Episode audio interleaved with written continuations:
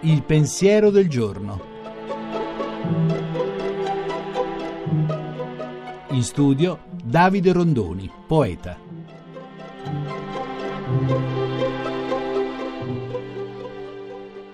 Nella vita si incontrano tante cose belle e poi molte di queste, tutte, sembrano lasciarci. Ma c'è una grande alternativa che nella lingua italiana diventa quasi una rima. L'alternativa è tra l'oblio, una specie di nulla in cui si perde tutto, e l'addio, che è un saluto in realtà, è una consegna a Dio, a una misura più grande. Le cose se ne vanno da me, ma non per perdersi, per entrare in un abbraccio più grande, sotto uno sguardo più grande del mio. L'alternativa nella vita con le persone, con le cose, anche quelle che amiamo di più, è sempre tra l'oblio e l'addio.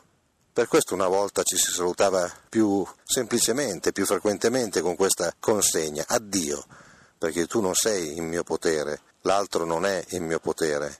L'addio non è il consegnare al nulla, ma il consegnare a qualcosa di più grande, al grande essere, a ciò che fa rimanere veramente in profondità tutte le cose.